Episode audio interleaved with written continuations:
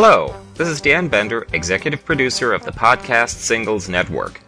Today I'm excited to present Single Living, a podcast that brings you straight talk on everything that concerns today's singles, including relationships, dating, travel, and financial security. Single Living is hosted by Rich Gosse, a well respected expert in the singles industry. He is the author of eight books on dating and has lectured on the subject in over 50 colleges and universities. Rich is frequently interviewed by the news media, including Oprah, CNN, Fox News, and the Wall Street Journal, to name just a few. And now, here's the host of Single Living, Rich Gosse.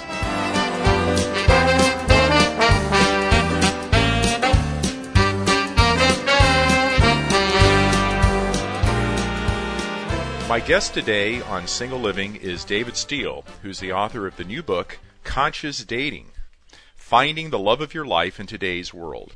Welcome, David Steele. Thanks, Rich, for having me. Can you tell us why you wrote the book, David? Well, I wrote this book because as a marriage counselor, I was a couples therapist for many, many, many years. I was working with most of my couples were on the verge of divorce, and I wanted to save their marriages. And I wasn't able to help a lot of them you know, my success rate was never more than 50%.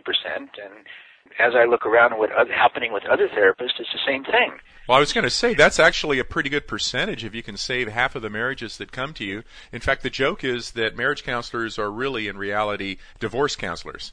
Yeah, but you know that was absolutely not good enough for me. You know, I I didn't.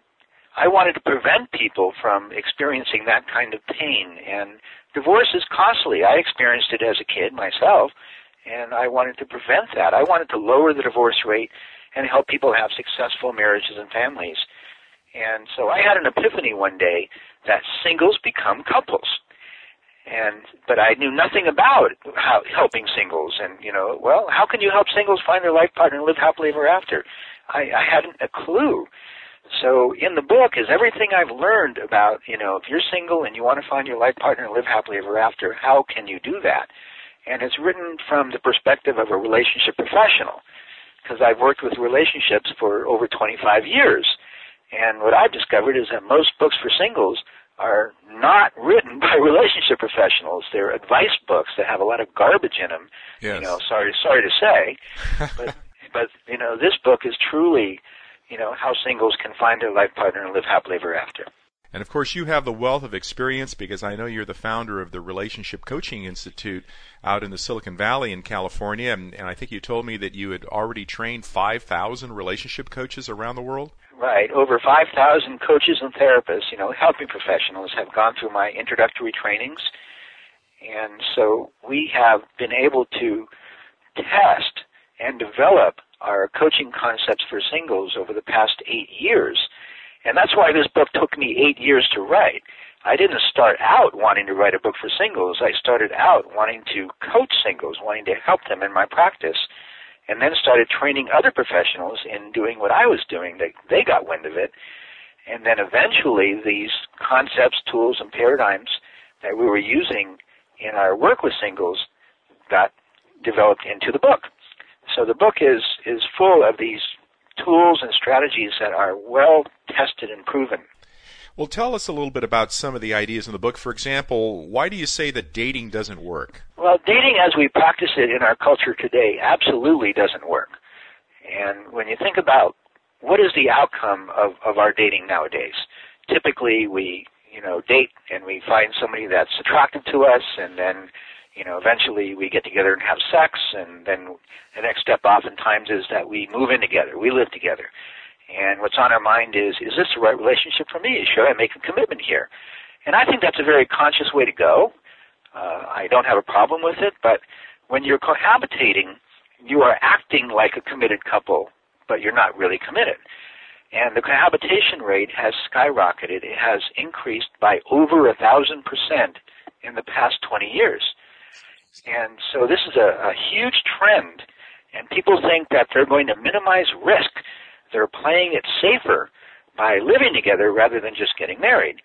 But the reality is that the cohabitation uh, has a much higher failure rate than marriage, much, much higher, because it's not a committed relationship. And commitment is really what makes, you know, a, a relationship work in the long run.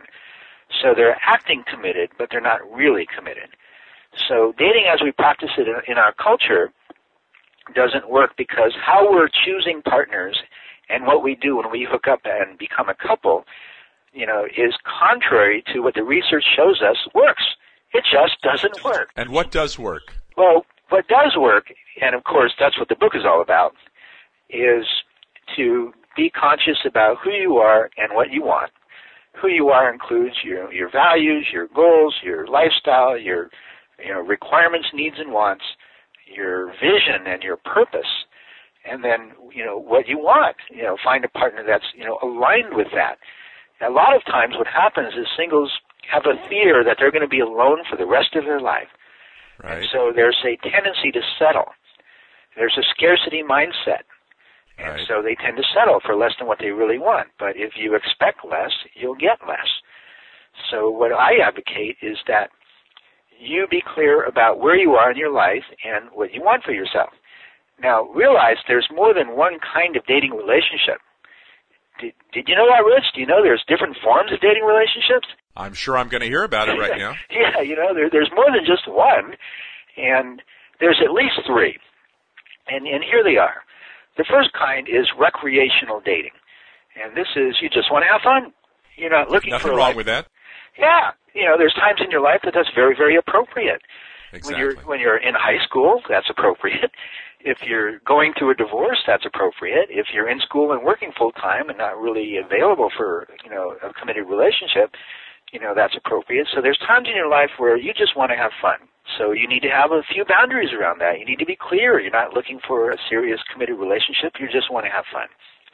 So that's recreational dating. It's just for fun, and while you're do, you know handling the other things that you need to handle in your life. And then the other kind of dating is committed dating. And this is where you want to find your life partner. You're done with fun. You know, you're looking for something more meaningful. And that's a very, very specific journey. And you need to be available for it. You can't be involved with somebody that's not right for you. But what a lot of singles do is they don't want to be alone, right? So they hook up with somebody who is, you know, I've heard singles say this, BTN, better than Right. nothing. Yes. And, but meanwhile, they're not really available for, you know, their soulmate if they're involved with somebody that's better than nothing. So if you're looking for your life partner, you need to stay available. You need to stay single and practice what I call my four steps for conscious dating. And that is scouting, sorting, screening, and testing. Scouting is the process of finding somebody to meet. You know, we use personal ads for that, and we go to singles events like the ones that you host, and we're looking for people to meet. And then sorting is the process of quickly determining if somebody we meet has enough potential for us to get to know. So if we're going to a singles event and we have a short conversation with somebody, we want to learn that pretty quickly. You know, speed dating is a structured form of sorting. You can also look at online profiles and read their profiles, and that's a form of sorting. And then screening is the process of collecting information about this person. So you might exchange emails and talk on the phone and get together for coffee and tell each other your life stories. So you're just collecting information. It's just information. It's not real yet. You're just learning more about this person, and you especially want to collect information about what I call your requirements, your non-negotiables that you must have for the relationship to work for you. If any one is missing, it won't work. So screening is a process of just collecting information. And you don't even have to date them. You know, you talk on the phone or you just get together for coffee. It's not a date. And then testing is a process of testing the information you get. You know, testing the reality against, you know, what they say about themselves. And there's many ways to do that. And it does involve, you know, dating a few times to get an experience of, of who this person is and how they show up. So if you're looking for your life partner, and you want to do that process over and over and over again. You don't want to focus on any one person. You want to play the field. You want to, you know, meet as many people as you can. You're looking to scout, sort, screen, and test until you find somebody that is lined up with what you're looking for. And if all, you know, lights are green, then you proceed to become a couple. But you're not yet a committed couple. You're in a pre-committed relationship. I call this pre-committed because what's on your mind is, is this the right relationship for me? Should I make a commitment here? It's a very conscious question to ask yourself. So you are a couple and you are exclusive, but you're not yet committed. And you know, if you want to go ahead and live together, go ahead, but realize that the cohabitation rate, the failure rate of cohabitation is much, much higher. So you really don't have to. So backing up, there's three forms of dating relationships. The recreational dating, committed dating, in which you want to stay available and you want to scout, sort, screen, and test. And then the third form is what I call the mini marriage. The mini marriage is this unconscious version where you just kind of hook up because you don't want to be alone. You, you know, you become an instant couple. And this is generally what happens most of the time, which is why I say what, why dating doesn't work. You know, we date, we find somebody we want to hang out with, and then boom, we become an instant couple. And conscious dating involves scouting, sorting, screening, and testing, being very, very clear about who you are and what you want, and staying available and seeking to find it, you know, not settling. Now, in the book, you say being single is an opportunity, not a disease. What do you mean by that? You know, most singles are uncomfortable being single. They don't want to be single. Right. And so they want to get hooked up in a relationship as soon as possible. And as long as you're single, you might as well enjoy it and live the life that you really want because there's a law of attraction operating here. If you're happy as you are and you're living the life that you want, you're going to attract a life partner that is lined up with who you are and, and the way you want to live. If you are unhappy with your life or who you are and you're dating, you are going to meet people that reflect that unhappiness you will hook up in a relationship that's going to magnify your unhappiness. It's not going to take the unhappiness away. Right. So being single is truly an opportunity to live the life you want while you're single. You know, you know the movie Field of Dreams? Yes. You know, there's a quote from that movie. If you build it, they will come. Right. And so I apply that to singles that, you know, build the life that you want. You know, live your life fully while you're single. Be happy while you're single and the people and opportunities that you want in your life will come. And, and how do people how do people become happy being single? Because I think you hit the nail on the head when you pointed out that there are millions of miserable singles, and so they look at marriage as an escape from a miser- miserable single lifestyle. How do people do the reverse, which is what you're advocating? How do they become happily single? That's a great question, and you know what you mentioned about you know all the miserable singles, and they're looking to a relationship as a way out. I call that the rescue trap. Right. You know, I have 14 dating traps in my book. Yes. And the rescue trap is one of them where they believe, unconsciously anyway, that when they get into a relationship, you know, their life will be better and, and they'll be rescued from their, their problems and unhappiness. And it's absolutely not true. The law of attraction will make sure of that. Yes. But anyway, so the question is how to be happy. And first of all, you have a vision for your life, whether you know it or not you have an idea of the kind of life you really want. And maybe it's a small idea, it's a tip of the iceberg kind of idea. But the more clear you get about what your vision for your life is, the more excited you become about it. And then the choices and opportunities become very, very clear about how to make that happen. So if you focus on your vision and your purpose, and you're living it while you're single, you will be happy and fulfilled if you are unhappy and not fulfilled, if you feel like your life is a, you know, kind of empty right now, it's because you're not living your purpose and you're not living your vision either. So your vision and your purpose is kind of like your foundation, not just for a, a great life, but also for a great relationship.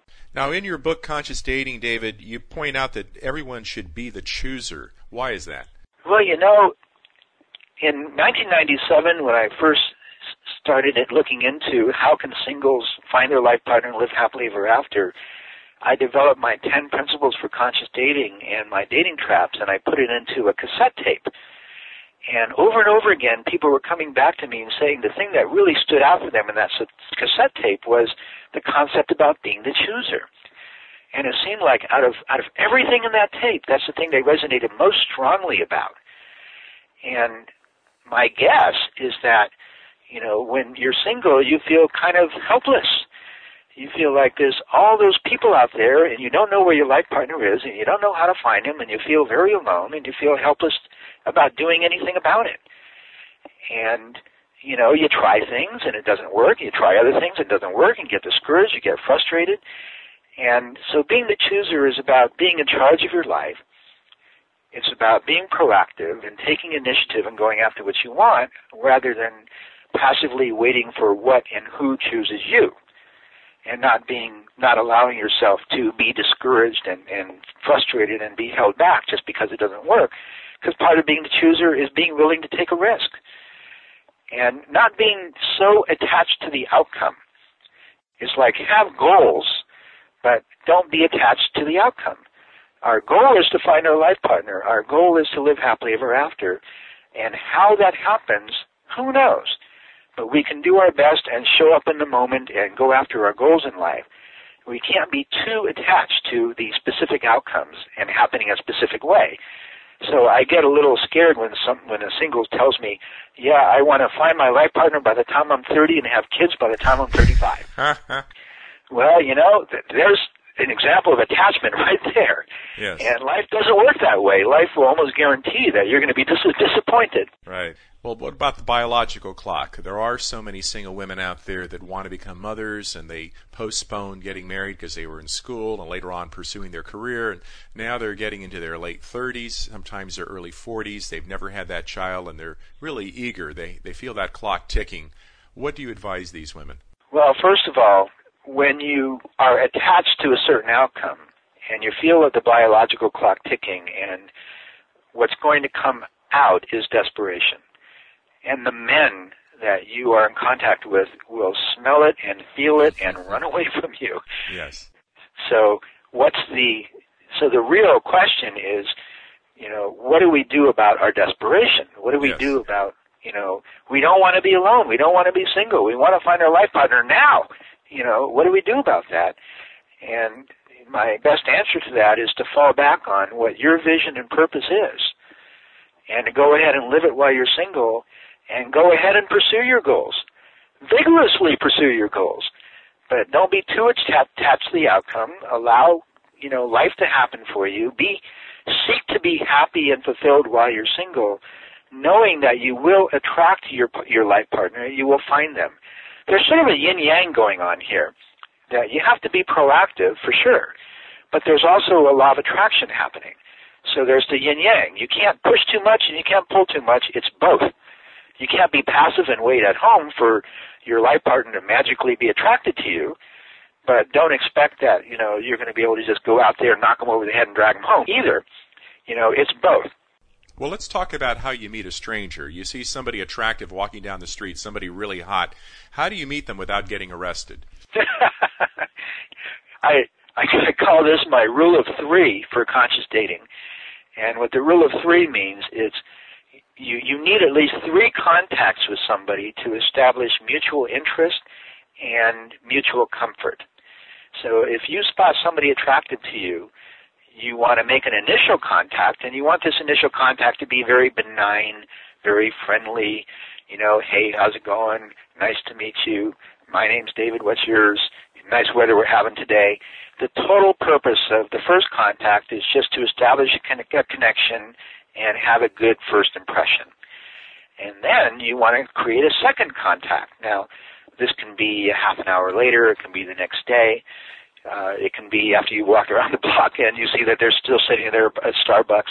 You say, "Oh, there- there's you again," you know. So here's your second contact, and you talk a little further. You self-disclose a little further, more about you, and when you self-disclose, you're going to get a reaction from them. And what is their reaction? Is it positive, negative, and neutral? If I tell you, Rich, I have twin boys. They're seven years old. You know, what's going to be your reaction? I've had I've had different reactions from people like, "Oh, twin boys! Oh, you're so lucky." And I've also had people say, "Oh, twin boys! Oh God, do you ever get time to yourself?" Mm-hmm. you know, very very different reactions. So as you self-disclose, you will get reactions from people, and that gives you permission then to ask about them. So after I've shared that, hey, I have twin boys, they're both seven years old, I can ask you, hey, well, do you have kids? You know, you like kids? You want kids? You know, so the second in- interaction, you know, you're you're getting to know each other a little more. You're a little bit more familiar, but still the comfort level isn't there. So you want to leave that that second interaction with another positive impression, and then you come back the third time. And the third time, you're going to talk a little further, and you're going to gauge, you know, okay, is do we have a green light, yellow light, or red light here? And if it seems like a green light, there's mutual interest and mutual comfort, then you can suggest or plan, you know, how to take it from there. Maybe you give them your card and you say, you know what, I'd, I'd love to get together with you for coffee sometime. Here's my card. Feel free to, you know, call or email me. You know, if you feel that they wouldn't be comfortable just making the decision on the spot. You know, or go ahead and ask them, hey, I really enjoyed talking with you. Would you like to, you know, go have some lunch? So the rule of three means, you know, be patient, take your time, establish, you know, a couple of, of friendly connections first, you know, and then decide if it's a green light, yellow light, or, or red light. In your book, Conscious Dating, David, you talk about the 14 dating traps. Let's talk about a few of these. Uh, trap number one is the marketing trap. Can you tell us about that one? Oh, that's classic. You know, where a single thinks that, you know, who they are is not okay as it is. That nobody would want them as they are. They need to dress themselves up. They need to be even more presentable. They need to present a new and improved version in order to be acceptable. And it's it's it's absolutely inauthentic. You know, you need to show up fully as you are. Now, you can dress your best, and you can be your best, but don't present yourself as somebody you're not. Then you're falling yes. in, falling into the marketing trap. Okay. And we, we we mentioned the rescue trap. That's expecting a relationship to rescue you from your problems. Yes. How about this one, the fairy tale trap? Yes. That's where you expect that your your prince will you know come and sweep you off your feet and you'll live happily ever after. So you tend to be rather passive you know, expecting that, you know, somebody's going to come into your life and, and, and be your Prince Charming. And then there's traps like, oh, the sex trap. That's a good one, where you know you have sex with somebody and the sex is great and you have this strong physical connection and you think a relationship will work out. And the love trap is quite similar, where you have feelings of love and you think, you know, this is a this relationship is meant to be because you feel love. And you know, a lot of we have a lot of feelings as human beings that we that we end up calling love and attachment is one of them, and lust is another one. So you know. Well, well, that's the the, the sixty-four thousand dollar question. Of course, is what is the difference between love and lust? Oh, that's pretty easy. You know, uh, lust is self-centered. Lust is what I want for myself. You know, I'm I I'm I'm horny and I want sex and I want you know you to be there for me and I want you to do for me and it's all about me me me and love is is a feeling about and towards another person. It's not about sex at all. It's about wanting them to be happy. It's about wanting to connect with them emotionally. So there's a, a there's a world of difference. And you talk about the packaging trap, which you say is the opposite of the marketing trap. Uh, what do you do in the packaging trap? Well, the packaging trap is where you focus on the packaging of somebody else. So women sometimes will focus on, you know, a guy's body or, you know, the kind of car drive a guy drives or the kind of job he has. You know, those are external characteristics. That's the packaging. And sometimes men will focus on the way a woman looks. You know, her body or her hair or, you know, her makeup. You know, all the external characteristics. And you know, it's the opposite of the marketing trap because the marketing trap is where you're trying to present yourself with attractive packaging the packaging trap is where you're focusing on the packaging of others. And how is it a trap? Well, you know, when we first meet somebody or we don't really know them, it's kind of natural to focus on the external characteristics because we don't know them on the inside yet. But it's tempting to focus on the outside stuff and forget about the inside stuff. We want to have great sex and we want to drive, you know, nice cars and we want to live in, in nice houses you know, we want to have all the stuff look good on the outside, but that doesn't necessarily create happiness on the inside. It's a trap because people focus on the outside and they forget that that is not what's going to make them happy on the inside. How about the scarcity trap? Oh, that's where singles fear that they're going to be alone for the rest of their life, so they have to, you know, settle. They have to take what they can get or be alone. And there's a limited supply of possible partners. Yeah, you know, it drives me crazy when I hear you know, uh, numbers like there's more single men than single women in Silicon Valley, or vice versa. And it also drives me crazy when like Forbes magazine every year they come out with their top 10 and top worst cities for singles. Right. You know, as if that has anything to do with the possibility of finding a life partner but it makes single singles scared. Well, the phrase I always hear from the women, of course, is they always tell me, "How come there's seven single women for every single man?" It's such a crazy statistic because if you look at the the real statistics from the U.S. Census Bureau, you find out that there are 84 million single people in the United States. Of them, 43 million are women and 41 million are single men. So there's actually a surplus of 2 million single women in the United States. And people worry by these statistics. And I say, well, how many do you need? And they always say, well, I guess I just need one. Well, then why worry about how many millions of men there are or how many millions of women there are? Just worry about finding the one who's best for you. Right. And, you know, the idea that, that dating is a numbers game is absolute nonsense because it's about quality, not quantity, because of the law of attraction. And people, you know, when I was a therapist, before I got into all this coaching stuff, you know, the law of attraction just sounded kind of woo-woo to me. But you know, now that I've been a coach for a while, I see it's it's a reality. It's it's a, a principle of the universe, kind of like gravity. You know, gravity says what goes up must come down. You know, you can't get away from it. The law of attraction says that what's inside shows up on the outside. Energy follows attention whatever you put your attention on, you will draw to you. It's absolutely true. So if you're coming from desperation and fear and, and scarcity, then, you know, what's going to happen, the law of attraction is going to mirror that back to you. And if you're coming from, you're a happy, successful single, living the life that you really want, the law of attraction is going to help you find your life partner. We're running out of time here, David, so let's tell the folks a little bit about some of your websites. Uh, for example, you've got consciousrelationshippodcast.com. Since this is the Singles Podcasting Network, tell us a little bit about your podcast. Well, what we do is we have a monthly seminar on the telephone every month, and you can find that at consciousrelationshipseminars.com. My goal is to have the top people in the field of relationships present a seminar every month then I record that and I rebroadcast it as a podcast. So if you go to consciousrelationshippodcast.com, you will see the previous uh, seminars that we've done and the upcoming seminars. And it's on iTunes, so you can just subscribe to the podcast, and every month when we have a new one, you'll automatically get it when you log in.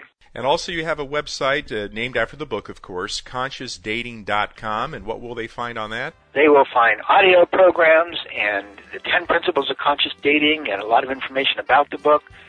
There's also another website, consciousdating.org, which is our online community for singles. We have a lot of information and resources for singles you know, that's free at consciousdating.org. Wonderful. I'd like to thank you, David, for being my guest. David Steele, the author of Conscious Dating Finding the Love of Your Life in Today's World. Single Living is a production of the Singles Podcasting Network in San Rafael, California. Thanks for joining us today. Until next time, this is your host, Rich Gosse.